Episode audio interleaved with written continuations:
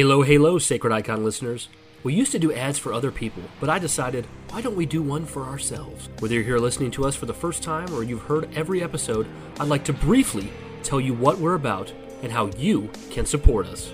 We have been doing this podcast since 2019, and with that has come lots of changes. We started as a primarily Halo only show, but have evolved Combat evolved over the years to talk about a wide variety of things in the realm of nerd culture. As you can imagine, we've made numerous changes to our platforms, usernames, and emails over the years, so now is the time for me to set things right and give the Covenant back their bomb. You can join our Discord by clicking the link included on our podcast feed. You can also send us an email or a voice message at sacrediconpodcast at gmail.com. We have a YouTube channel at youtube.com slash sacredicon, and we no longer use Twitter or X or whatever else the kids are calling it these days. So if you see someone who looks like us there, just know it's not us. Lastly, you can support us on patreon.com slash sacredicon and receive a bevy of bonus content. We're so glad you chose us to be the voice in your ear on this particular day and hope you enjoy the episode ahead.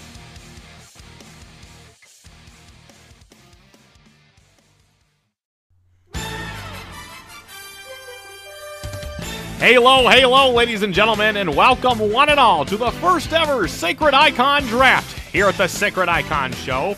I'm Bob. And I'm Dan. And what an episode we've got in store for you today, folks. Golly gee. That's right, Bob. You know, the weather sure is hot out today, so you gotta imagine the picks are gonna be fire. Absolutely, Dan. I see what you did there. I learned it, I lived it, and I loved it. And let me just say, with clear skies, good vibes, and good boys, you could not ask for a better day than Sacred Saturday to kick off what's sure to be a legendary experience. And for the homies at home, the roadies on the road, and the walkers at work, why don't you take a moment and tell the folks tuning in what are the teams and what kind of draft we're about to experience? Ladies and gentleys, what you are about to witness is a two team character draft in which each team will assemble their crew of favorite characters in a highly competitive back and forth selection from the video game Museum of Memories. In the left corner stands the ever jovial Joshua! But in the other corner stands the ever bubbly Brian! With the winner taking home the prestigious Sacred Covenant Cup. It's just like Highlander, folks. There can only be one. Who will win? Who will lose? And who is the guy in the crowd saying he just wants both teams to have fun? More on that later as I'm receiving word that things are about to get underway. And with a sold out crowd here at the Midship Megadome, this one is sure to stick with us, folks. Without further ado, let's head down to the kickoff! Hello, guys. We are here to do something very new for the podcast that's super exciting and super fun. Uh, we totally stole the idea from our friends over at the High Potion Podcast. Make sure you check them out. They're an awesome video game podcast. Um, we got into them because uh, Hawes from High Potion also does the Blue Harvest Star Wars podcast, which we've shouted out several times before. We actually have an episode of our podcast in the past that has Blue Harvest. Not Blue title, Harvest, but it'll cool. fly. I think it is. Yeah, Yeah, but we Yeah, got so- uh but shout out to him and Steve, dude, on High Potion. You guys stop hit pause on this, go listen to their draft. It's great.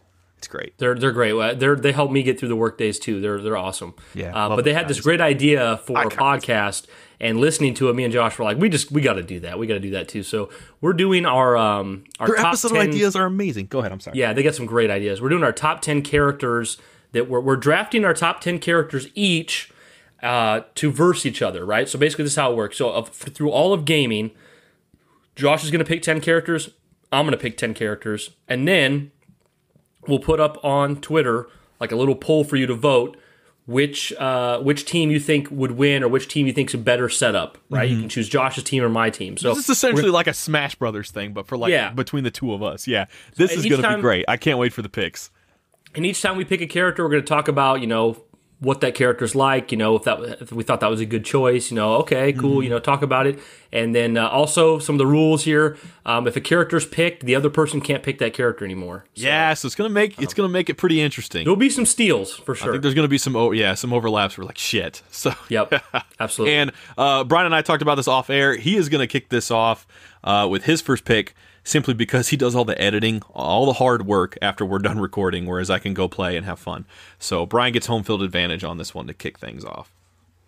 Yeah, so um, I guess I guess I'm starting then. So my let's first do it. choice, I'm ready. Josh. There's no way ever you would not guess what my first choice is.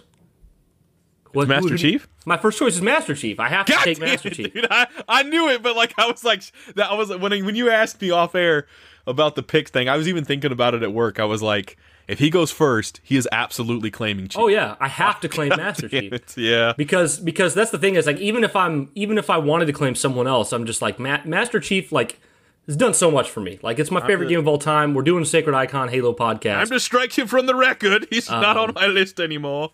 But Um, yeah, he so- was. he was so- somewhere in there. Master Chief's my number one pick. Uh, guys, what more is there to say? We're a Halo podcast, so you've heard it all. But uh, the the it's it's been the most uh, relevant character in gaming to my life. I love love him, and you just can't go wrong picking Master Chief. No, no, that's that's a top drawer one. I think Steve got that from Hawes in one of the I know when I heard that, I was like, I am not going to let that happen to me if it is. Hell no, Oh, Brian, no, Brian was prepping. Brian was prepping. Yeah, Man, that's a great choice though. That's one of the he definitely deserves to be in anyone's top pick. Now, like, and, and what's interesting here, that slip. Guys, if you play this game yourself at home, and, and I'm sure Josh has thought this too, if you know you have someone on your list that the other person will not steal, don't pick them first because you don't have to worry about it. You want to go for the ones you're worried Brian about them you stealing. the inner workings of Yeah, his mach- so- machinations. Okay, Josh, who's your number one? And what was it? It wasn't going to be Master Chief, right? No, but one? Master Chief was up there. Master Okay. Chief was up there. My number one pick. I'm going with the Butcher of A Blaviken. I think it's pronounced Geralt of Rivia. Yeah, I knew he was going to be on your list. Yeah. The only reason I didn't put him on my list is because I knew you were going to have him. Hell yeah, man. Uh, I love Geralt. I feel like, in terms of my introverted side, I feel such a kinship with the character. I mean, even even uh, Henry Cavill's performance in that. I'm not necessarily, I not necessarily got the looks or the charm, but uh, but does? just his introversion. yeah, I know, right? One of a kind. But um, no, just a lot, just a lot of his character. I, I love it, and I love the experience I had playing that game over like the course of like what two or three years now. So I mean, plus he just that dude's an ace in the hole, man. I feel like he's the type of character like Chief. If he shows up somewhere, there's gonna be some people that make it out alive. You know, it's not Yeah. hopeless. The situation's not hopeless. No, So- to me, to me, which you know, I, I don't think this truly, truly happened until Witcher Three. But like mm-hmm. Geralt has become a gaming icon. He is up there at definitely the top didn't happen echelons. three. Three was like what Skyrim was for Elder Scrolls, where it Yeah. became it, it kind of penetrated commercialized like pop culture. So where's To me, to me, he's one of the best characters in gaming. And, and the, the great thing is, he's amazing in the books. He's amazing in the games. And Henry Cavill's performance. yeah, they've yet to have bad.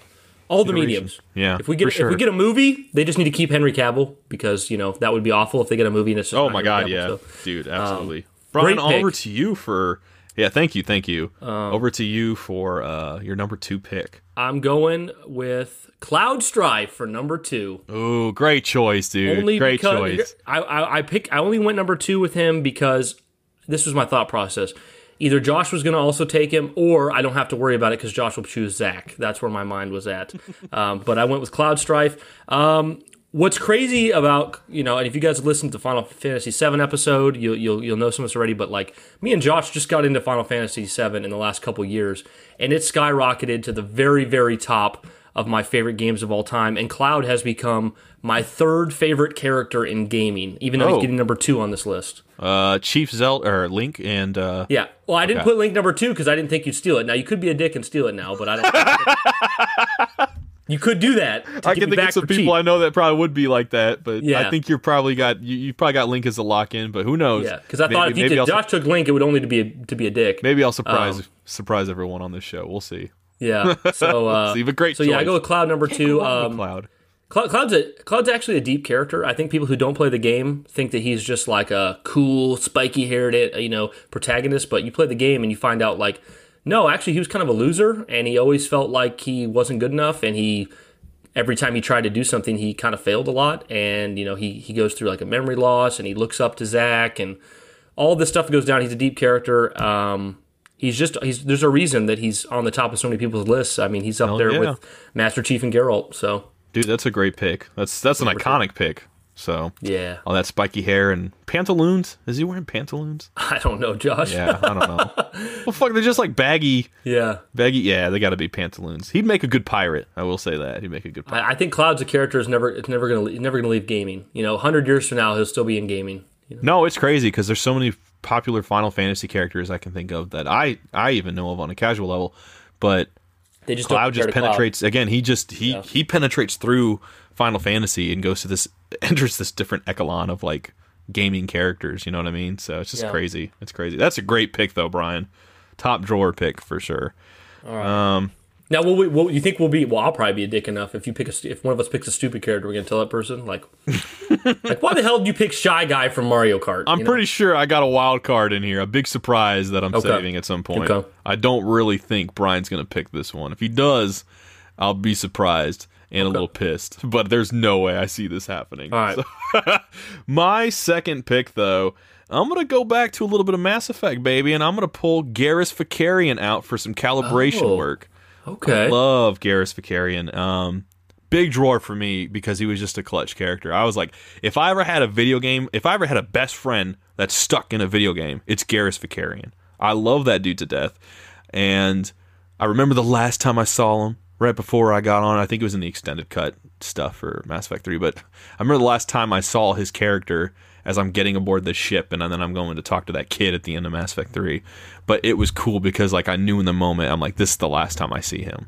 And I was so sad because I played Ma- when I played Mass Effect 2 for the first time, I didn't know that when you're going to hunt this Archangel guy that it was going to be Garrus and then Yeah. it has that like cool fucking like badass like action movie shot of like the camera like he turns around you know and it's him and you're like what you've been tearing it up on omega this whole time bro what the fuck and you had your own crew and it's just so cool because he's like he's basically his own Shepard but he he still wants to work with my team, so he always goes under Shepard.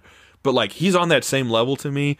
Just an iconic character, dude. And like, I mean, I don't know. And the voice actor did such a great job making his character distinct. Helped really establish the the um oh my god Turians.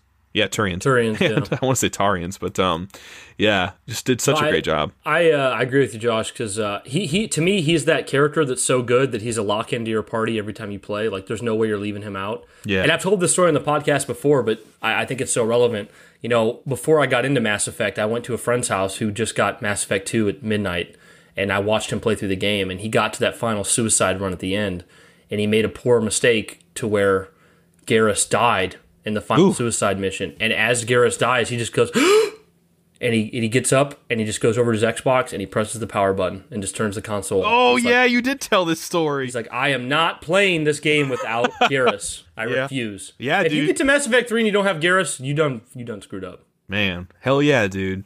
Garrus Oh, is yeah. a great pick. I thought I I there was three characters that I thought you would have on your list for sure. Geralt, and then the second one I thought was going to be Shepard. So that's maybe that's where you went. You went with Garrus okay, instead. interesting. I think Hawes had Shepard on one of his. Yeah.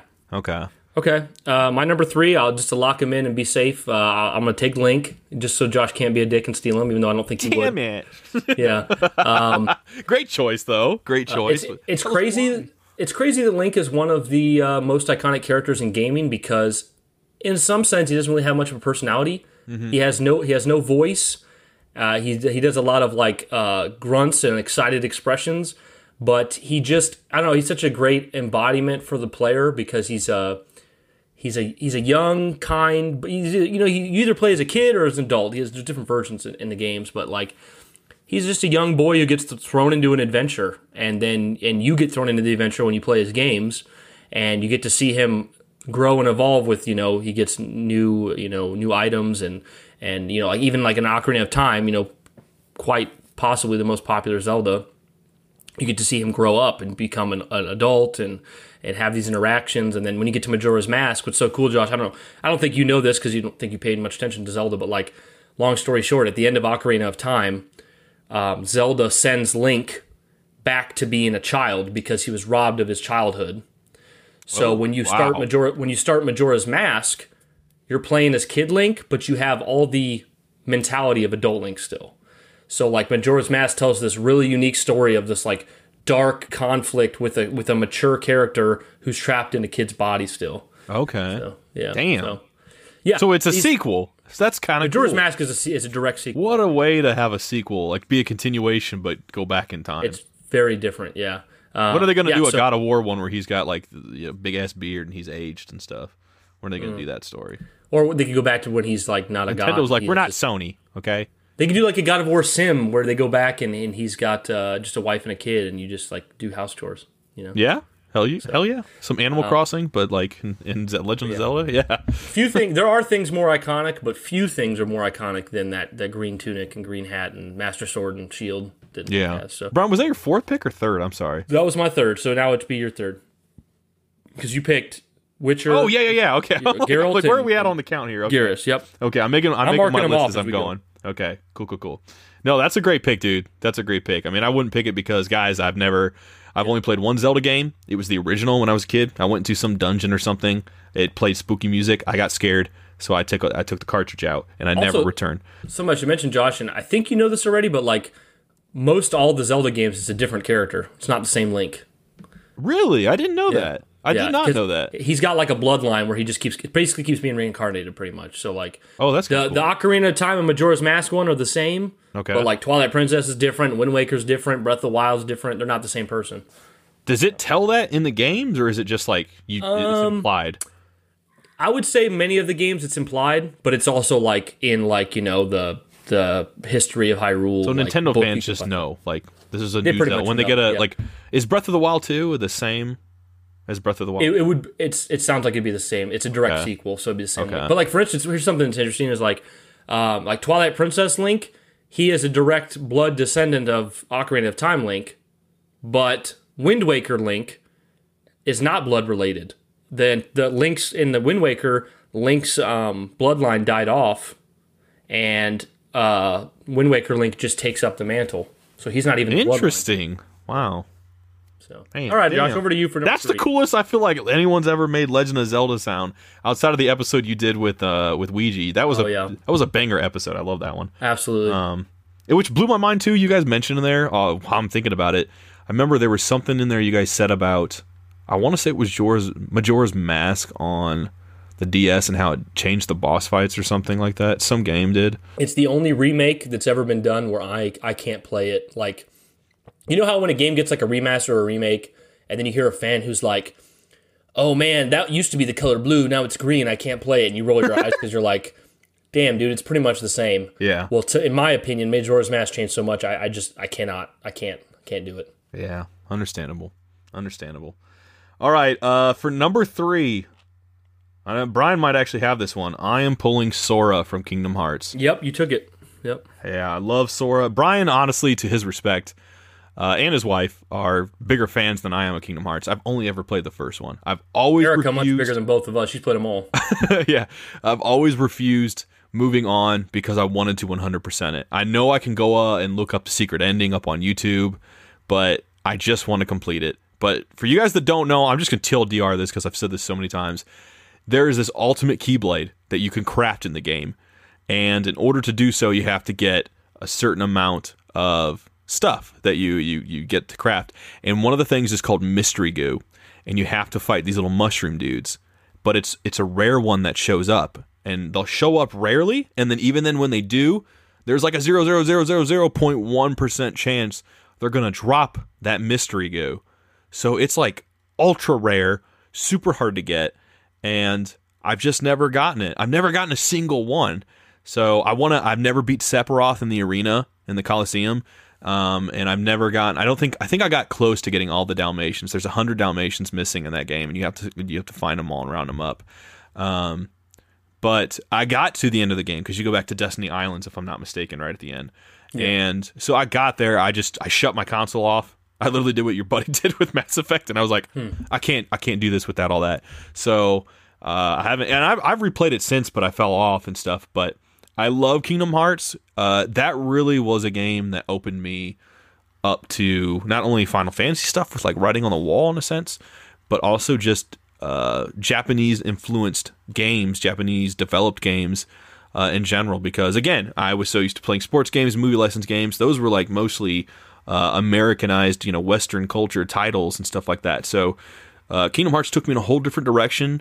Took me in a whole different setting and gave me familiar Disney characters and locations. And oh, pour one out chef's kiss for traverse town i listen there's like a 10 hour loop of that on youtube i will listen to that sometimes and i Oh, love it It, it, it, it makes me It calms me. It makes me like in a better mood. Yeah, that town, like that music when I listen to it, I feel like that's like wind down stuff. Like if I'm about to go to bed, I want to hear Traverse Town. It's got this homeliness to it that I just freaking adore. And Sora's a cool character. I mean, in future games, he he, he goes through a maturity, but like.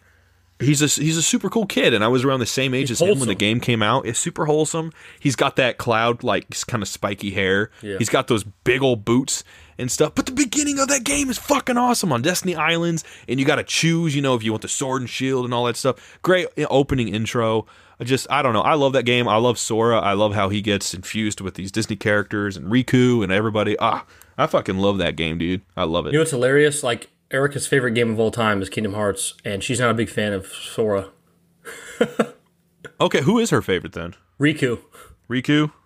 Yeah, she likes she likes the angsty like. I was gonna say that makes sense. A lot of girls really liked Riku. Yeah. So I, yeah, I get that. Yeah, no, I, I love Sora too because I love I love his wholesomeness. You know, Yeah. he just he just always, you know, some every now and then I, I kind of like I feel like I relate to him when like you know he just makes that big stupid grin. You know, remember when I came back to Twitter, I was just like he makes that big like, grin. Like he's just he's just a, he's just a wholesome happy person. I mean, Josh obviously is like that too, and uh, Brian, uh, what was your a- favorite favorite section in Kingdom Hearts One? Kingdom Hearts one? Oh, it's Yeah. Hollow Bastion. Hollow Bastion. Hollow Bastion. Okay. It's- Hollow Bastion that- was really good. That's bad. I mean, if you do unless you count Traverse Town, but like. I mean, I would, count it too. Yeah, I Yeah, would count but it. as far as like venturing out, you know, uh, Mm-hmm. Hollow Bastion's really badass, and you you meet uh, the Beast there, and it's just got a whole different feel to it. So Yeah, I don't know what my top one would be. Sora's amazing. I mean, if I'm not counting, I don't know. I kind of love Destiny Islands. I mean, it's small, it's super tiny, but Yeah. great beach beach vibes at the beginning, and you can like fight with the what was it, the wooden swords, and you race and shit. I don't know. There's a reason there's so many Kingdom Hearts games. It's just it's such a unique series that it's creepy in its atmosphere at times. It is genuinely creepy, it's it's deserving of being a long running franchise. It's it's one of my favorite franchises for sure. dude. Super good. But all right, Brian, on to you for number four. Okay. Number four, I am going with the Doom guy. Doom guy, fucking a dude. Hell yeah, Um, I have to put him up there because very nice. He is one of the longest running characters of my gaming life. I remember being like three or four, and my aunt and uncle were having a party at their house, and my parents went over and they brought me. And there was a bunch of guys, like my dad and, and my uncle, and a bunch of other uh, grown men who were all in a bedroom uh, circled around a computer, and they were playing the original Doom on the computer. And I remember just watching it, thinking like, that looks so awesome, but I'll never get to play it. And then eventually we got it on our computer, and I used to play it all the time by myself, and I play it with my brother sometimes, where he'd he'd move the I'd move the character and he'd press the shoot button. I've told that before. Um, so I grew up playing Doom One, Doom Two. Um, when Doom Three came out, now Doom Guy's not in Doom Three. Um, it's actually just another random Marine who's not Doom Guy. But when Doom 3 came out, me and my brother got really excited for that. We picked that up, but I, I was too scared to. Me and Creighton were too scared to play it. But in Creighton's defense, like a year or two later, he wasn't too scared anymore, and he played through it, and I was still too scared, like Yeah. to play through it because it's just a creepy game. But I have beat it several times. Could you rank me right now like your favorite Dooms from most favorite to least? Yes, Doom 2, the original, Okay, uh, then Doom 1, the original. So like Doom 2, Doom 1, gotcha. uh, Doom 64. Oh, nice. Um, interesting. Then I would go uh, Doom 2016, okay. Doom Eternal, and then Doom 3. Damn. Damn. And okay. Doom 3 is badass. I love Doom 3. well, okay, but why is Doom three at the bottom, and why does Doom two, uh, secede Okay. Doom one? well, so so Doom 2 is or I'm ba- sorry, Doom why is 2 it is what Doom, Doom one? Go ahead. Yeah, Doom 2 is basically what you would consider like an expansion pack by today standards. Doom 2 is literally just Doom 1, except you have the double barreled shotgun. They introduce some of the most iconic enemies of the game, and there's really unique levels. Because basically, like Doom 1 has better level design, but since they wanted to break out and do something new, in Doom 2, the levels get crazy wild. And then there's like new enemies like like the Mancubus is not in Doom 1, the Archvile that summons enemies is not in Doom 1. Like I said, the double barreled shotgun. So Doom 2 to me is just like I think most people would say Doom 1's critically better, but Doom 2 is more fun for me to play. It's got more additions. Um, so obviously, I put Doom 1 and Doom 2 at the top because that's the originals, and what I grew up with. Uh, Doom 64, really unique that I got Doom 64 on my Nintendo 64 when I was little, but all the graphics and all the sound and all the weapons and all the enemies, everything has changed. And I remember just being like kind of thrown off as a kid, and, and I didn't want to play it because I was like, this isn't Doom. This is like a cheap knockoff. Yeah. Then I come to find out as I get older, Doom 64 actually had direct influence from id and John Carmack, and is actually Doom 3. Doom 64 is the is the original Doom 3. It's just not called Doom 3. Like it Okay. follows uh-huh. the story. It picks up the story from Doom 2 and carries it out. Um, uh, so Doom 64, I played it for the first time when it came to Xbox. It launched the. This is what's crazy, guys. The day Doom Eternal came out, Doom 64 came out the same day, and I didn't play Doom Eternal. I played Doom 64 instead, That's cool though. and I, I beat the whole game. That's such a. Brian thing to do, but I Yeah. love it. I beat Yeah. the whole game first, and then I started Doom Eternal, and I was like, I was blown away by Doom 64. I love it. I could actually see, like, it probably won't happen, but I could see Doom 64 moving up the list even higher because I love it so much. Uh, and then Hmm. like Doom Eternal and Doom One, amazing. I think the reason I put Doom 2016 above Eternal is because it felt more horror, and it was the game that brought us back to roots. I Eternal do think was 2016 is better. I do think it's Yeah, not Eter- shit on Eternal. It's just I do. Eternal's mechanically more impressive, but it's just a little different. And then Doom 3 is at the bottom, but I love that game. That's top. That's in my top 50, anyways. That's a great White Buffalo game. If we were, we need to do like not necessarily a draft, but like a list of like games in our backlog that we wanted to get through Yeah. in terms of like most interested to least. Because Doom Three is absolutely in that ten for me. Yeah, Doom Doom Three just it kind of it, it sacrifices some of the things that make Doom what it is, but in, in in doing that, it makes great a great game. Mm-hmm. Man, it's different. Did that have the same? Or I'm sorry, did Quake Four have the same engine that Doom Three used? 'Cause Yes, they it's using the same. Doom Three engine. Yep. Damn, I love that engine, dude. I love Yeah. the look. It's it's a very it's a it was a, a very impressive engine. yeah, I loved how it looked. Uh, but yeah, the Doom the Doom guy's not in Doom Three. That's the only one he's not in. He's it's just a regular Marine. Okay. That's not Doom guy. Um, but yeah, so Doom guy that is my uh, that's my number four pick. Josh, what's your number four pick? Nice. My number four pick. I'm gonna go in a contrast for this one, and I'm gonna select Duke Nukem. Really? Yeah. I didn't know you cared for that character. I'm here to eat ass and chew bubble gum, I don't think he and says I'm that. all out of gum. no, I, I got that from and Pause, just eats dude. That everyone's dying. butt. I hear the, people have him, that voice actor, say so many one-liners. I remember there's this one where he was like, "How do all those midgets fit into that car?" And I was like, "What?" Uh, but anyway, No, Tell me about this because I, I didn't No. even know you cared about this character. Yeah, no, I absolutely love Duke Nukem. This is one of the games that I was first introduced to as a kid, which most of you guys are like, ooh. But, but the thing was, is that when I was little, the first game I ever played was the original Super Mario. And we had, like, I think, Paperboy, we had some golf game, and that was it. So the Nintendo was out in the living room. Well, my dad had a designated computer room, right? In the 90s, there was always a computer room in a house. And my dad was in there playing, well, before I was born, it was Wolfenstein. But around the time I was coming of age, it was Duke Nukem. My dad played several of those games, and I would come in there and I'm like, What you playing, Dad? He's like, I don't know, you're kind of too young to see this. And then he would go and show me, and like you'd see in the bathroom stalls and stuff, and there'd be like the picture of a woman, you know, and stuff, or like a, a strip club, you know, you'd have this like 3D sprite or whatever. And I mean, it was just really funny. Dad would be like, listen to listen to what he says here, you know, and I'm gonna rip off your head and shit down your neck. And it was just It's really got sent- it's got sentimental value. it's sentimental value and plus i just thought it was cool because as i have grown up since and i have played you know that sort of first person almost like doom clone type experience um that's the one I was coming back to because everyone else is pretty much a silent protagonist, and I really love that Duke Nukem has his quips. Now, I've never played Duke Nukem Forever. I know that wasn't received about to well. I do think you I don't think you can really do Duke Nukem in today's times. I think you you could like recontextualize his character in certain ways, but like I don't think it would pass, unfortunately. And I say unfortunately because like you know I don't take what he says seriously. I just enjoy the novelty of it. But again, it, I I understand it's not really fitting for today's age and and where we're at and stuff. But I love Duke Nukem as a character. I think he's just hilariously funny. I thought it was cool in Duke Nukem Forever, if I'm not mistaken, how you can use, I want to say Bulletstorm characters. No, no, no. I got it backwards. In Bulletstorm, you could actually have a Duke Nukem skin to use in the campaign, similar to how in Gears Yeah. 5 you can use Batista. So, super cool that they did that stuff. And he's just a legendary character in gaming culture. And even though he's more of a product of the 90s, he hasn't really cra- uh, carried over and transitioned.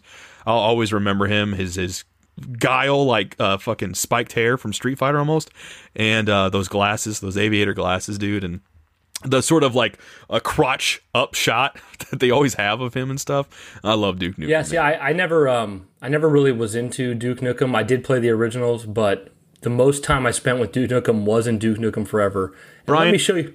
What's Go up? ahead. I'm, I was gonna say, is the knockoff version of Duke Nukem Dick Nickel? Yeah, I think it is now. Dick Nickel. What were you gonna Uh, say? Dick Nickel. My biggest exposure to Duke Nukem was Duke Nukem Forever, and let me sh- share with you my experience. I start the game off. I go into a bathroom stall. There's a turd in the toilet. I pull the turd out of the toilet. I am carrying the turd around, and then I start writing on the wall with poop smear in Duke Nukem Forever. What'd you write? I, I don't know. I just like I'm I'm just sitting there drawing things with a turd, and I'm like, this is really what this game is. And The then word is my I get pen. further into the game, and you're like in an alien facility, Uh-huh. and I'm walking along, and it says "slap wall titty," and I'm like, what? what? And I look over, and the wall has a giant boob on it, and you can just press X to slap wall titty. And I'm like, this game's stupid. Did you slap the wall titty? Yeah, Hell yeah, you did, bro. of course I did. Course I did. How, how are you gonna be? How are you gonna get a prompt for something like that and not do it? What's this do? Oh, that's awesome. I feel funny, I man. can't imagine showing Erica. I can't imagine showing Erica that. I'd be like, "Hey, oh babe, my check god, out this yeah, game. don't do not. I'm but slapping uh, a wall titty. but oh my gosh, yeah. See, a product of its time. It wouldn't pass for today, and I understand. I completely. It didn't pass when it forever came out. oh my god, yeah. Uh, great pick. Anyway, Brian, uh, over to you. What's your number five? I think My number five, halfway and I have a little bit a little bit of a bone to pick with uh, Hawes and Steve on this one. Oh Um, yeah. My number five pick is Marcus Phoenix from Gears of War. Okay. Um, and the reason I have a little bit of bone to pick them is because they uh, they just they, they said that Marcus and Dom were you know they were cool, but like they weren't that interesting, and like really really Cole and Baird are more interesting and more important, or are like more worth putting on your team, I guess. And I was like, man, come on, I love Marcus and Dom, and like I think I think they're great characters. I really love them, and if I had to choose somebody from Gears to have on my team, I'd definitely pick Marcus Phoenix. I to me that's he's a gaming icon, and he's you know, of the few, there's a few games in my life that I've had revolutionary experiences with, and one of them was Gears of War and playing as Marcus Phoenix. So, uh, you know, he wields know- he wields a chainsaw bayonet. What you can't go wrong. He's, I he's would agree with him in that sense because I mean Baird was my favorite. I kind of thought you and I love I love Cole's one liners. Cole kind of drives me nuts, but I do love his one liners. But Marcus, the whole like damn, damn, you know that kind of gets old. And then Dom, Maria. This is that's just all I remember by. But they're super. lasagna. And and by three, you know when he's trying when when there's the what is it the sad world whatever the music's playing uh Oh, Mad World. Mad World. I said Sad World. What is it? Six Sad Mad World. Dario, World. shout out. But um, yeah, yeah, yeah. I don't know. Uh, that's a sad scene, but but hey, I get it though. I mean, Xavier feels the same way. Him and uh his but and his brother, they played Marcus and Dom all the time, and that's like their characters that they identify with. He, him being Marcus, his brother being Dom, and even Justin. When I played Gears, all the, I, I played all every Gears can co-op. Well, pretty much the Epic Games ones. I played. It's funny how it's. I'm like I played the the Bungie ones, but uh, Yeah. played the Epic ones in co-op with Justin, and he was always Dom. So I do always associate him with Dom, and he always used him in, in multiplayer. So and you just use Marcus, right? Yeah. Okay. Yeah, I have a, I have a bad habit of most times I my favorite character is the main character. I wish I There's nothing wrong with more that. Nothing wrong with that. Yeah. So that's how it is for a lot of mine. But no, Marcus is still a great pick, dude, because I mean, that story was so like small in scale in the first Gears, Yeah. but it made everyone want to know more about it. Oh yeah, and it really blew up to be. Brian, what was your uh chat me up about your first like experience playing Gears of War? How did you come Uh, about that? I think I've told on the podcast before. Basically, I got a 360 for my birthday, and there wasn't a single game on the 360 I was interested in because I was waiting for Halo 3 to come out. Uh-huh. And I went to the game store and I had like I had like 65 dollars, and I heard a lot about Gears of War. I even did research online. I watched like reviews on Gears of War and stuff. They were all amazing reviews and everything, and I thought it doesn't really look like a game I'm gonna like. But I, I went to the game store. And they had a used copy for fifty-five dollars, and I thought, well, It's a might as well- steal. Yeah. Well, I thought I might as well buy it and then I can return it if I don't like it, you know, because you Yeah. get seven days with the used game. So I Fuck bought it. GameStop, bro. Yeah, So- GameStop blows. Um, but I brought it back home and me and Creighton started playing co op through Gears. And had a little bit of fun at the beginning, Uh-huh. and I kept having more fun and more fun. And then we got to the the berserker segment where you got to run away from the berserker. Oh. And me and my brother were just jumping out of our skin, laughing yeah. and, and and trying to get get away from him. And uh, it was it was at that moment. I think after the berserker part, I don't know if we were going to bed or if we had something to do. We we we shut the game off, and I it was at that moment I went. I just had another Halo experience. Like again, Dude, like, that's fucking cool. You say that. Halo, like Xbox had Halo, and then immediately the follow up console had another Halo experience. Man, we need to do an episode on the Gears game because, like, Absolutely. I I had I was seeing that promoted so much when I got my 360 guys. I didn't get a 360 game with it. Like pretty much like Brian said, I got it with um, wanting to get Oblivion, and I knew Halo 3 was coming in like a year or whatever. But I mainly just played Halo 2 on it, and then I got Oblivion. But the next game that people would not shut up about was Gears of War. And my cousin Justin, friend of the show, said, Josh, you got to play this game. You got to try this game. And I was like, you know, crossing my arms. I was like, you know, everyone's like, it's the Halo killer. And I was like, fuck that. You know, Halo, nothing In a sense, Halo. it was because it took And down it was. Halo 2 It really yeah. was. It really was for a while. And it wasn't until a Thanksgiving at my grandma's that I said, you know what, bring it over. Because we always would escape into this one room. We didn't want to do any of the work. We just wanted to eat. So we would, Yeah. uh, a bunch of us kids would escape into one of the back rooms. We'd set up a PlayStation, this time being a 360, and we would play it. And the moment I chainsawed the fir- my first locust, I was I had my eureka like Halo moment. Like I've arrived. Holy shit, I'm in love with this. I have to get this game. And it was within a week or two that my dad ended up getting it for me, which was awesome of him. So love that series. Yeah, great pick. Yeah, great it's, pick. it's interesting how like you know, I feel like you know Halo One to Halo Two, Halo Two is a much bigger scale, mm-hmm. but Halo One still felt pretty grand. You know, you're in spaceship, you're you're on a planet, there's aliens, there's sure. blood, but it wasn't that way with Gears. Like Gears One felt incredibly small. It felt like a couple dudes on a on one on a small mission. You know, just across the planet. You know, real Hell quick. yeah. Um, and then Gears 2 blew it up and made it huge. So, like, going from Halo 1 to 2 was big, but not as big as Gears 1 to Gears 2 in my main, mind. Because remember, Gears 2, you're like, you're riding on that, like, elephant like vehicle, and there's like. That was my favorite how they part of the did- game. It was all downhill from there. That's unfortunate. 'cause it's my favorite. but I remember you would look out at the field, like, you'd be riding that thing, and you'd look out at the field, and there'd be like 300 locusts running. Like, they weren't actual. Yeah, I mean, it, it's look, as much you could as it- shoot them. You could shoot them and they die, but like it was, like, they didn't have like AI. They were just like programmed running. You know, Cliffy B was like, "They- they'll love it. Just put, just Yeah. make them run.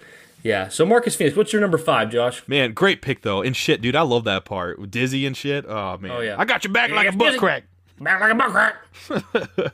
Uh, great pick so far. My number five, I'm heading to NetherRealm, uh, the world of Mortal Kombat, and I'm going with my boy Johnny Cage. Johnny Cage. Johnny motherfucking Cage, man. This guy has always been my favorite character uh, in Mortal Kombat. He is my main, and I I don't even know like, you know, sometimes it's it's hard to honestly remember at this point in time like how I arrived at some characters just being my favorite. I can remember a basketball player becoming my favorite simply because I saw his card one day in the store and I said, "You're gonna be my favorite," and I met him and he was amazing. So it was all because of that moment.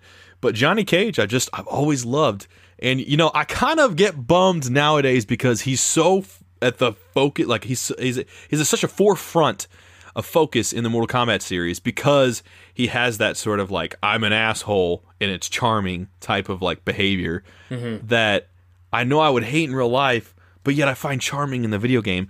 But he's pushed so much to the front now, and I always kind of loved when he was a bit more in the back, where he kind of just shone on his own. He had his own like aura rather than being projected to the front. But Yeah. I'm digressing. I love his character, the the glasses, you know, and, and obviously in the movie, you know, these are five hundred dollars pair of sunglasses, asshole. Kills Goro by punching him in the bowels. No one else ever thought of doing that. That was amazing. Um, and and uh, Linden Ashby did a great job playing him. And I remember he was like, "Let's dance," like in the intro. Ah, funny. mo- Uh, have you ever seen that movie? Do you like that movie? No, I haven't seen it. No movie? What fucking movie? way, Brian. What movie? Mortal Kombat, 1995. haven't. Oh I've never God. seen. I've never seen a single Mortal Kombat movie. Period. I'm not. I'm not reacting in some asshole's way where I'm like, Brian, what the fuck? I'm. I'm just like seriously blown away. I thought most people. Why would you be surprised? surprised? Because it's a video game movie. Yeah, but I mean, I'm not into Mortal Kombat. so- Yeah, but I mean, I, I would have imagined there would have been a point when you would have been at least like mildly curious. Hmm. Interesting. Wow, I really learned something today. That's I was going to ask you who who's the because in my mind the most popular character of Mortal Kombat is either Sub Zero or Raiden. Who would you say is the most popular character? uh, Scorpion Sub Zero. Raiden would probably be third though. Raiden would probably. Scorpion Sub Zero, all one character. Yeah, now Ed Boon is, you know, one of the co-creators in Mortal Kombat. Scorpion is like his baby. So Scorpion's always been up there and people love Scorpion, but Sub-Zero is is the the blue dude and that's so his Raiden's contrast. third at best. Yeah, Raiden's probably third for sure. I mean, um, my I, I got I got a list of favorites, and it's not those three. But I mean, Johnny Cage is just- up there. I just I love his move, the shadow kicks. I mean, I used him. I used to play Mortal Kombat Trilogy in my basement, and we had this heater, and I was like, I remember being just as scared as that as Macaulay Culkin was in Home Alone. His and but I would be down there putting in the cheat codes and stuff, and trying to do these babalities, animalities, and shit, and like it was a horrifying game. Like it was brutal and creepy, uh, but I couldn't stop playing it. And Johnny Cage just brought a sense of like he made me laugh at the same time. It's like almost like it's okay. like I know you're scared, but it's okay. Let's have some fun. Uh, great, fucking cool ass character, dude. And I, I, I wasn't super peachy keen on the newest Mortal Kombat movie, but they did tease his character to come into the sequel. Like you literally like camera pretty much ends panning to a shot on the wall of like Johnny Cage's name. So Sweet. Yeah, I mean, I know that's a good pick. I just have no really exposure to Mortal yeah, Kombat. So. uh, I did not think at all when I came into this that you would manage to steal that one. So I thought that was pretty yeah. safe. well, now now I'm actually convinced. I, I now that w- the ones we have are out of the way, I don't think you're going to steal any of mine. That's how I feel. I don't know. So, it's it'd be we'll interesting. see. We're gonna have to do a part two at some point and see because I feel like we, we probably would do. in the second and, one. and Josh, don't don't worry about it. But I need I have to leave in about 40 minutes on the dot. Okay. so- but we're doing okay. We're Yeah, halfway. We'll get done. We'll we'll make it. We'll make it. Uh, my number six is Leon from Resident Evil. Oh, good pick, dude. yeah, um, good pick. I became a Resident Evil fan just right before Final Fantasy, like six months before Final Fantasy. So Okay. I played Resident Evil 4. I've, I've played 2 now as well. So like I, I've had more exposure to Leon, but basically just that whole experience of playing Resident Evil 4 as Leon.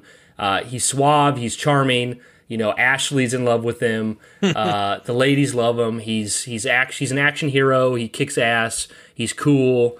Uh, he does crazy freaking backflips and different things in the game. It's cool. Um, I don't know. He's just he's just uh he's just a perfect he's just a perfect kind of video game protagonist because everything's about him cool is cool and collected. Some of his remarks, like I can't remember, Josh. Have you played uh, Resident Evil Four? no, no. Okay. Yeah. Well, there'll be like scenes where like they're talking over like a laptop or walkie-talkie kind of visual thing, and it'll have it'll pop up kind of like we're doing right now for a podcast. It'll Mm-hmm. pop up with two faces on a screen, and Leon will end up making some like sarcastic remark to someone, and they're always suave and funny and. yeah. uh, he's Plus, just a- I've seen he's him. a- He was super likable. He's the kind of character whenever he pops up on screen, whether it's an announcement of a new game or or something like that, it's just like you're happy to see him, you know. And Oh yeah. and we named our dog after Leon. So Leon. our dogs are named after Resident Evil characters. Our dogs are Leon and Claire from Resident Evil 2. So Stars. A lot yep. of them. So did you Ah, play? Have you played any Resident Evils, Josh? Yeah, I've beaten five in co-op. Uh, I played a bit of six and So played a good chunk of good chunk of seven. No, not a whole lot. Okay. But yeah, so I, I played. I've, I've dabbled. I've dabbled Okay. with the evil. Well, over to you, Josh. Let's get to your six then. Number six, my favorite game of all time. The only reason this is so low on the list is because I knew Brian wouldn't take it. Darth Revan. I knew he. I, the three I thought were going to be on your list: Geralt, Darth Revan, and Shepard. I was wrong about Shepard. man, dude.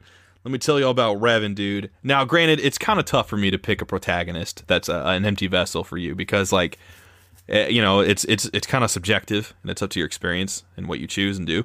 But I just love Darth Revan's character. That was the first game I ever got that freedom of choice in, you know, and I never had that in a game before. So having that empty vessel experience be my sort of virgin experience of that was an, an incredible, even in a way that had nothing to do with Star Wars. But being in that Star Wars world, having that huge twist that this character you're playing as all the time uh, is Revan, and that these Jedi that you know you've come to form a kinship with uh, mess with your mind to kind of make you forget. And uh, it just game goes into into some crazy, interesting places, and even the sequel does too. But um, I love Darth Revan, and I, am so glad that So, um, help me he's coming back into the Josh. fold. Yeah, help me understand. Like, so does Darth Revan have? I say this in like a, a respectful way. Sure. Does he purposely? Does he not have much of a personality because you're playing as him, or does he have a, lot of established character? I mean, he does have some established bits. I mean, like he had an apprentice named Malak, which is your antagonist in the game, and he was there was this great. I mean, there was basically, there. I'm trying to think how to sum this up. There were these Mandalorian wars going on, and Revan thought he had a whole lot of influence with all these Jedi. People looked up to him at the Academy, and he thought they should go and fight. They need to do something about it. Most of the council, like in the prequels, was like, "We need to talk about this. We need to think about this." So him, Malak, and a bunch of Jedi left, and they went and fought. Well, at some point when he's out there fighting, he finds an actual Sith, like a species of Sith. Finds the Sith Lord, if I'm not mistaken, and it fucks him up. It's kind of ambiguous, but fucks him up, changes him, comes back as a Sith Lord, starts not only completely fucks up the Mandalorians, ends the war, but um, tries to take over the galaxy. So had a lot of backstory there that's implied. That's, That's- a TLDR. Knights of the Republic is on my short list of games that I need to experience. Now, depending on what happens with the uh, the remake, uh, I could poten- here's what I, here's what I'd like. Here's what I think will happen. I think it will happen is what happened with Final Fantasy VII. Yep, I was just thinking. The, rem- the remake will come out. I'll play it. I'll love it, and I'll love it so much. I'll go, Josh. I have to play the original no matter what. I'll go back and play it. Um, I have got you know a, cou- a few hours into the original, but I just never stick with it. It's just it's just you know it's old and. But the same thing could have been said for Final Fantasy VII. Once like remake instills a love for me, like the then I could go back and really push through. So, but it's always seemed like an amazing game. It feels like I mean it's basically Mass Effect point zero. Like it's the it's the first yeah, one. you know? it really is. And Jade Empire was a spiritual successor, so you could see the DNAs being written there Yeah. for what became Mass Effect. Great pick. Yeah, what over Great to you, pick. man? Um, I'm glad you brought this up, Josh, because I would have left it off the list. It is Arkham Batman. Arkham. Batman. I knew that was going to be on there. That's why I even I, text Brian. It wasn't gonna be until you said that. Yeah, I text Brian the other day and I was like, "Hey, dude, like, by the way, characters that are like established in other forms of entertainment are totally, totally allowed. Like, we could totally. Yeah, like I thought we couldn't choose it because like Batman's not from games. Like what? So like you're gonna have like your number seven is gonna be like Kurt Warner Kurt, Kurt Warner. because he's in a video game. Fuck yeah, fucking football player. Yeah, it's the American underdog himself, Kurt fucking Warner. then Zachary like- Levi shows up. Hey guys, what's up? You're like Geralt, Darth Revan, Kurt Warner. oh my god. Um, Yeah, so I pick Arkham Batman because another another series that I, I just I got to not actually not that late. I only got to I, when I got to Arkham games, City wasn't even out yet, so I actually got there pretty early. But Asylum had already been out for like almost two years when I got to it. But I remember just basically being over at Justin's house, our friend Justin's house, Yeah. and uh, he told me, you know, he told me that Arkham Asylum was, you know, a freaking phenomenal game, amazing game, and I Mm-hmm. was like, well, I was like, well, is it like good for a Batman game or like, you know, just like a really good game? He's like, no, it's just exceptional in general. I'm like, Sure. Well, no, I'm like, well, Noah has a copy, but I, I don't know. He's like, you should you should try it. I'm like, all right, maybe I will. So I got I got I borrowed Noah's copy, my younger brother, and I tried it, and very quickly into the game, I was like, holy shit, this is one. Any eureka moment, or did it just kind of? Oh man, I, I just the atmosphere immediately just Yeah, encapsulated me. The, the, in that one. I'd say I know what the eureka moment was. Literally following following Joker on the stretch board at the beginning. Like that It was, was a great it. opening. Yeah, Great opening. And uh, I played it, and it immediately went to the top of my games. Like for instance, when I played Arkham, Gears of War was probably like number two or three favorite game of all time. I like Arkham more. Like I, Arkham hell yeah. beat it. Arkham went above Gears. Like it was that much of a wow. I'm into the series, and then of course I was huge into it from then on out. So I waited at midnight for the, all the other ones, and I love City, and I, I, I loved all of them. Even Night, which I have a lot of problems with. It's my least favorite. I had a lot of problems with Night. Uh, it's still a great game, um, and I say Arkham Batman because you know not only well, we're talking about video games, right? And this is the interpretation of Batman Yeah. that I love That's the he most. counts, like I, totally. I actually love Arkham Batman more than Christian Bale, more than uh, Rob Pattinson, more than the animated series. And I would say the animated series is low key the same, Mm-hmm. but the Arkham one's got a little bit of a darker, kind of grittier spin. Sure, on it's it, a little maybe. bit more mature. you can get away with a little bit more. So I, I love those games. I've Great played them a million times, million times over. Dude, That's number pick. seven for me. What's your seven, Josh? Number seven, guys. Uh, let me see if you know this tune. I'm gonna play this here. Uh, I'm gonna set this up. I'm gonna see if Brian can guess this. I don't think he can. Let me see. Here it goes. Here it goes. It's gonna set in. I feel like I've heard it before. Suck my balls. Suck my balls.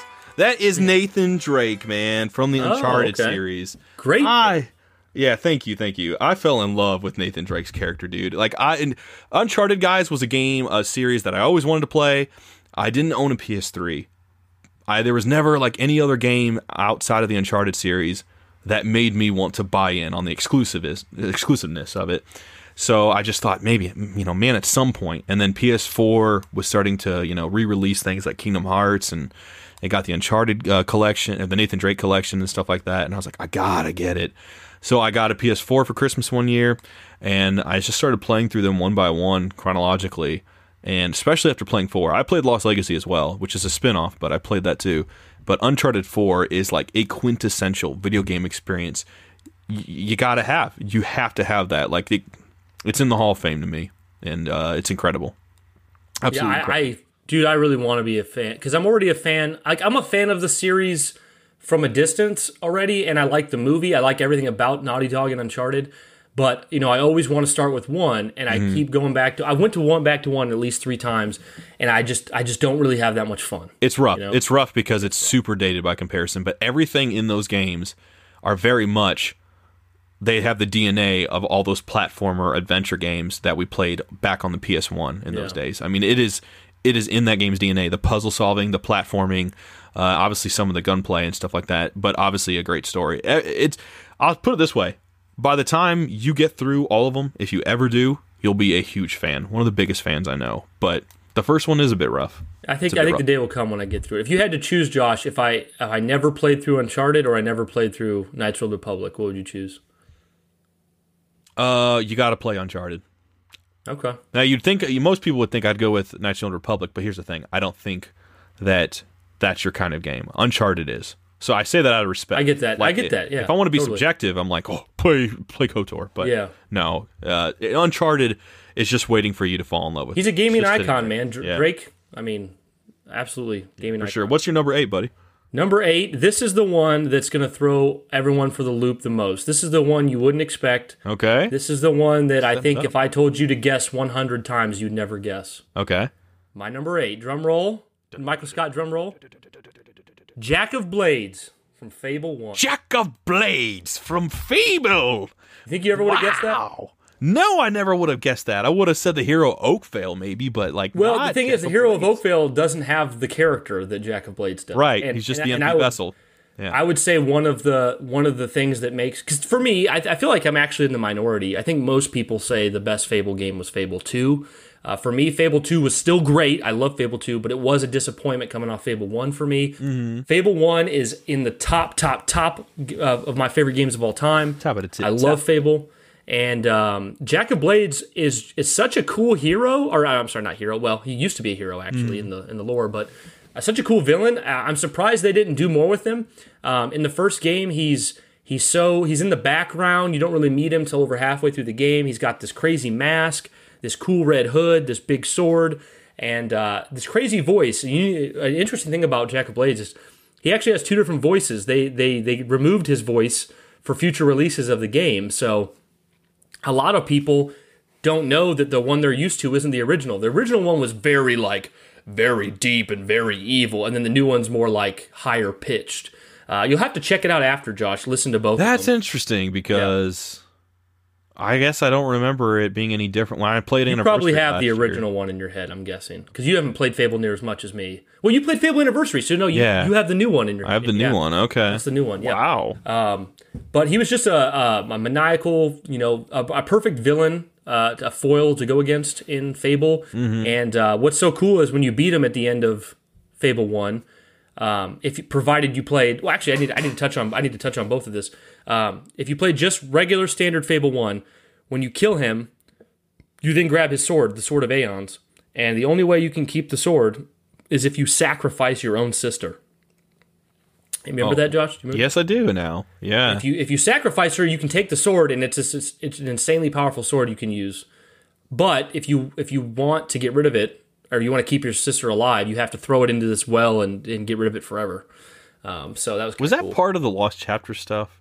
No, that was doing the original. it. Okay, I remember Just- doing it. now the Lost Chapters, which is the way. I recommend playing it, and if you get Fable Anniversary, it includes Lost Chapters.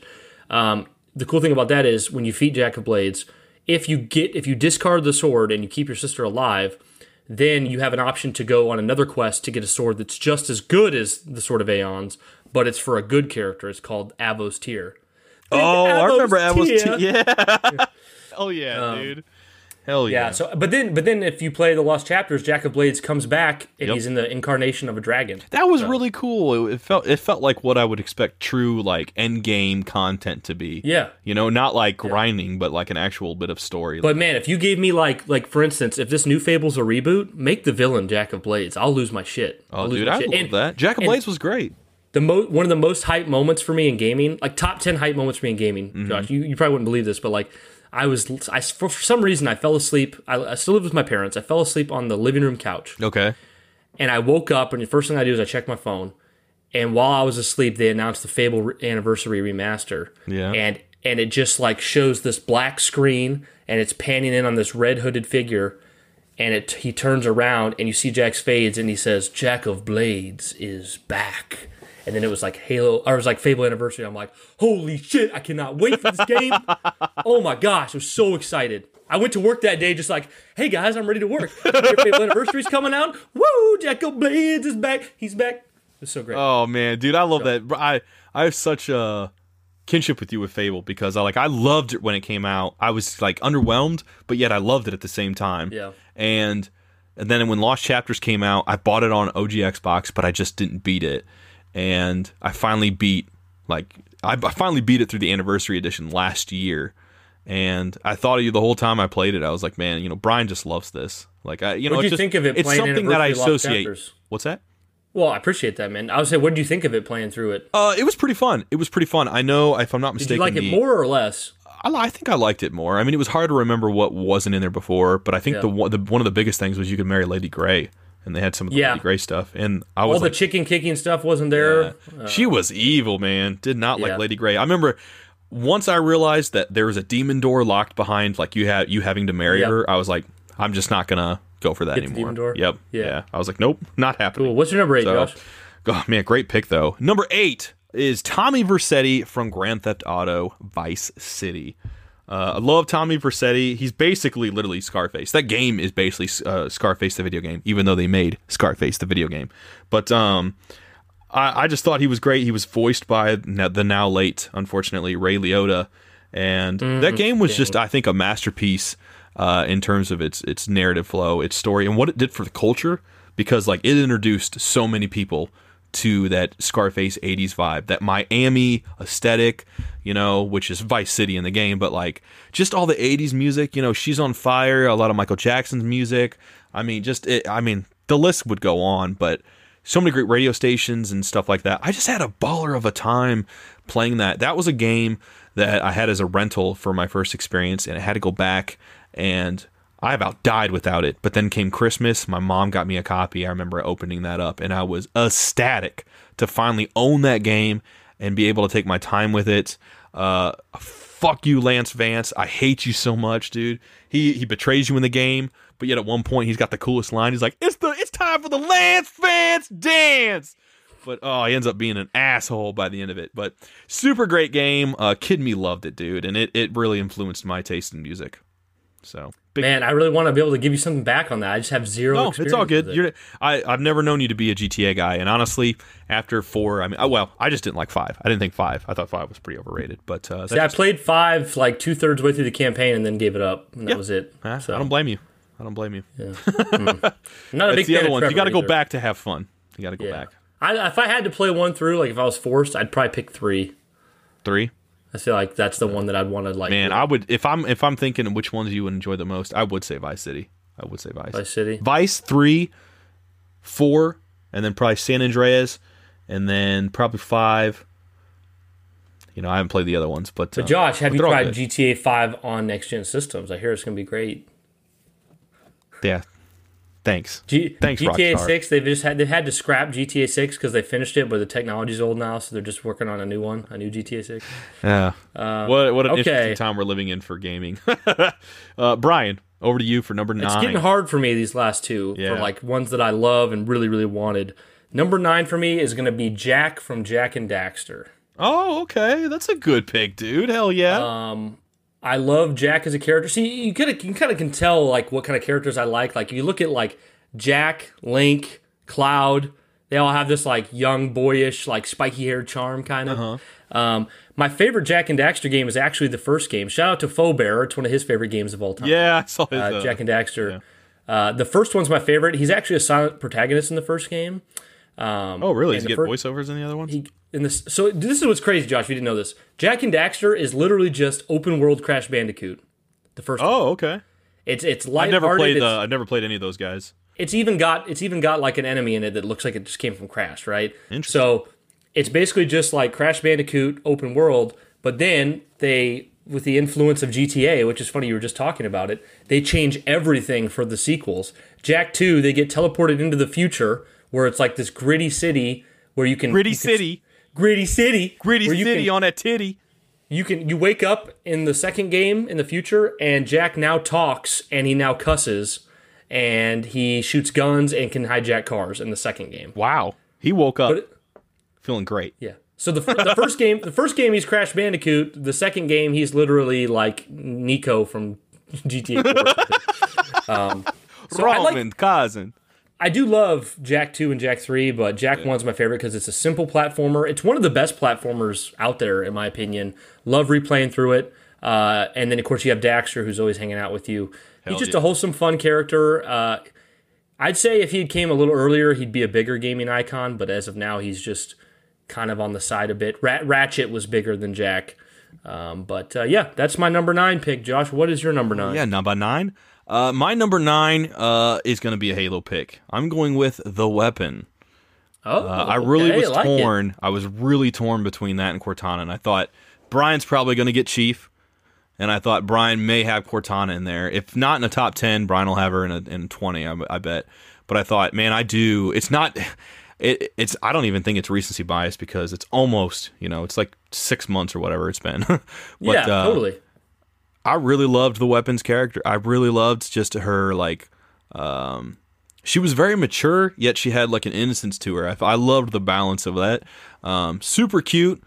Uh and I just I, it was a nice passing of the torch. As much as I I do wish that they would have just been like found a way to fix and get Cortana back to you. Um I just really enjoyed her character and I thought they did enough to give uh her some distinctions compared to Cortana and I really liked it. And they, I, I felt like they could have went so wrong with that, and they went super right for me. Um, but I'd like to actually get a first name to call Yeah. her. That's not the weapon, but um, you know, if if my if my team is like some kind of extraction team or some war team, she's going to be like my intelligence operative. So I got to have someone in there like that.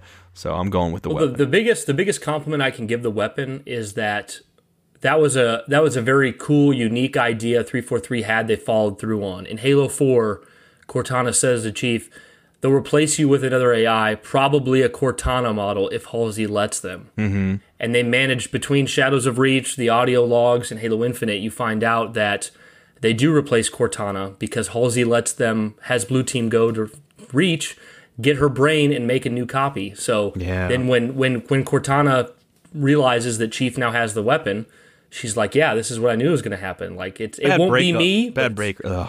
yeah, but the fact that they paid off that line from Halo Four uh, really makes her fit. And I mean, at the end of the day, at the end of the day, as much as Cortana is a real person to me in a sense, um, she is a program, Mm-hmm. and the weapon is a proper reintroduction of the same program. You know, Right. and she's got a great personality. So that's a It's hard to really like think of them separately, but they are. You know, there's enough there. But yeah, Josh, Just- number or- 10 is really hard for me because I have an easy one if we if we do if I do two from the same franchise, but I didn't want to do that, and I don't think you've done that, right? Correct No. me. You haven't done any. not yet. So not yet. So I'm gonna save because if we do this again, I'll, I'll save. we'll do another one. We'll definitely do a, a part two at some point. I'm gonna throw that one off the list, and now I'm caught between three others for my number ten, and I'm having a real hard time. Okay, I'm gonna get. I'm narrowing it down in my head mentally. I'm down to the last two. okay. I'm gonna go ahead, and neither of these are ones you would Be a take. bomb drop. Oh man, this is so tough. I guess I'm gonna go with number ten is going to be Gordon Freeman.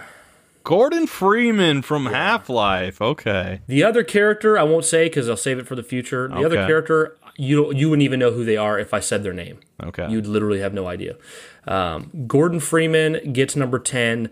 Um, what's tough for me about putting him on the list is I never have Half Life in my top games. Like he's ne- like those those games are never up there. Mm-hmm. but every time I go back to Half Life, I'm enthralled by how amazing they are and how revolutionary they were for the time. And Gordon Freeman's just such a great character because, and it was kind of already covered on the High Potion podcast we get we told you guys about earlier. Um, he's just a scientist, you know, who showed up to do to work one day, Yeah. and shit went crazy, and he takes his crowbar and you know he wears glasses. Exactly. You know, mo- most protagonists don't have like nerdy glasses and just on their way to work, but that's Yeah. what that's what Half Life was, and like He always seems like a Bryan Cranston to me. Like I know, I feel Oh, like yeah. that's so obvious and all. That. Bryan Cranston could play him in a movie. Yeah, that, he's Bryan Um, Cranston. But Gordon Freeman is, you know, you you you embody the character. He's got the the the classic HEV suit, which everyone loves, and he's got the crowbar and the gravity gun. And those games are just so unique and so special. Earlier this year, I replayed through one, and I also played the uh, Black Mesa remake, which I told Josh about, which is just amazing. Just a remake of, that was made by fans but commissioned to be sold by by Valve, which is so cool. Um, so Gordon Freeman, he's someone you're going to want to have on your team. You're going to want to have that. team. Definitely, So- he's he's what I would call the intangible. You know, he's the Yeah. intangible guy because he can kind of he's jack of all trades in a way. Not to be Absolutely. Josh, confused let's with get Jack your of 10. Let's get your ten and let's my share 10? our whole list again and get out of here. My my ten is is a wild card pick. Now, guys, I thought when I was Kurt coming up- Warner, here we come. when I what what'd you say? Kurt Warner, here we come. Fuck off. Uh, I, I'm gonna have to put him on the list at some point. Uh, I thought when I got to ten, I thought I'm gonna have to pick something truly unique, truly, truly unique. And I thought, who am I gonna pick? By Azura, Bayazura, By Azura! It's the grand champion! I can't believe What? it's you! It's the adoring fucking fan, bro. I cannot believe Wah, wah, it. wah. I'm going Damn, with that dude. little guy. That The little adoring fan from Oblivion? The adoring fucking fan, man. I gotta tell this story real quick. I told the story numerous times. I'll pass it over to you, Brian. We're gonna get the hell out of here. But guys, one time I'm playing Oblivion, one of my favorite games of all time. And I've got the adoring fan in my company. He wants to travel along with me. He's such a fan, right? Well, I lost track of him somewhere.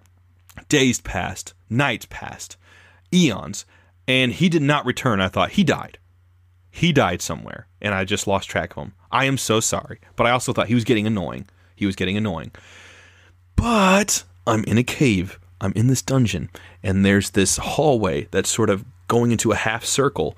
And as I'm kind of hitting up, cresting on top, the top of that C shape, you know, going into this big room, on the wall that's brown, you know, caked in dirt, it starts to illuminate and starts to flicker. And I'm like, what the fuck is that? And it starts to wiggle more, like the shadow starts to shake, you know, and wiggle. And I'm like, what the fuck is going on?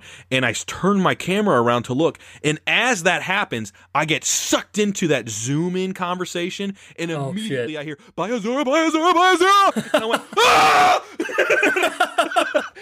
I That would scare the shit out of me. It scared the shit out of me.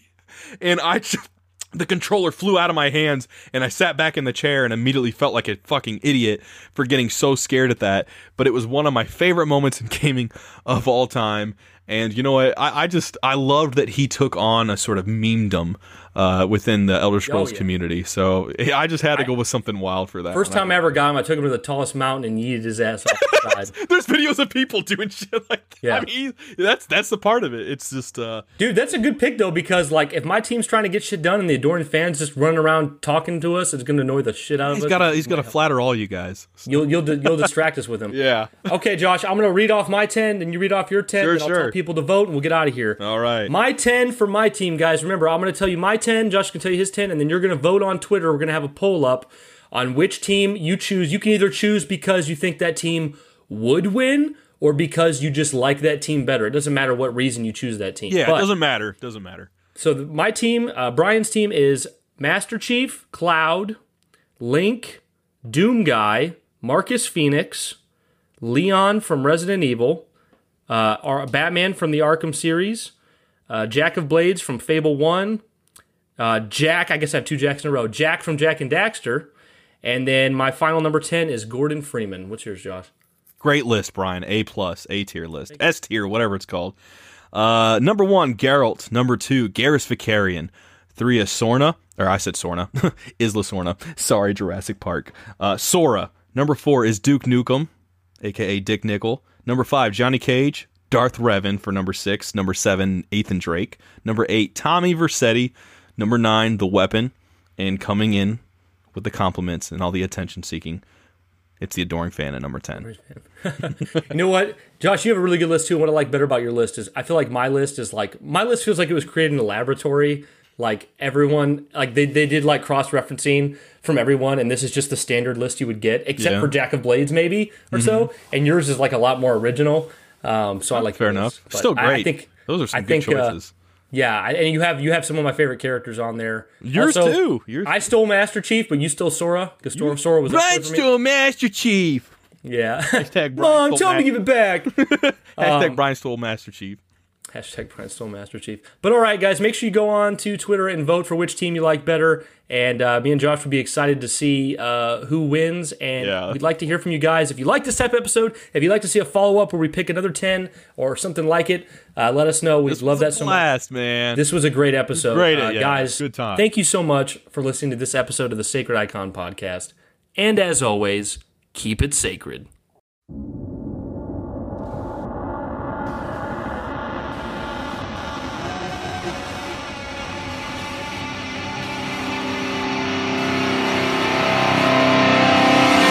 Fight!